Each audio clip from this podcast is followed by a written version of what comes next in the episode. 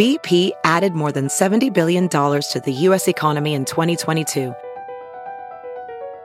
Investments like acquiring America's largest biogas producer, Archaea Energy, and starting up new infrastructure in the Gulf of Mexico.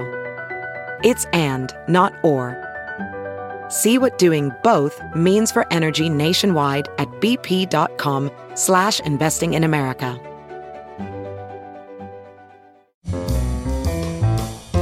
This is Merriam-Webster's Word of the Day podcast for Wednesday, November 27th.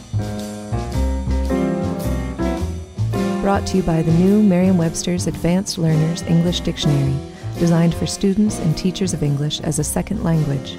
Learn more at learnersdictionary.com. Today's word is divers, spelled D I V E R S. Divers is an adjective that means made up of an indefinite number greater than one, various. Here's the word used from an article by Christopher Buckley in the Architectural Digest. He is descended from the issue of Dudley's who managed to escape Bloody Mary's axe, as well as the divers' other perils of Tudor England. You might think that we have misspelled the word diverse or diverse, D I V E R S E, with today's word, but we didn't. Divers, D I V E R S, is a word in its own right, albeit a fairly formal and uncommon one.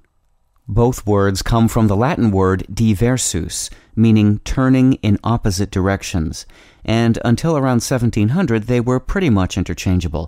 Both meant various and could be pronounced as either divers, like the plural of the noun diver or a person who dives, or diverse, both words still carry the various meaning, but these days, divers is more likely to emphasize multiplicity, as in on divers occasions, whereas diverse or diverse usually emphasizes uniqueness.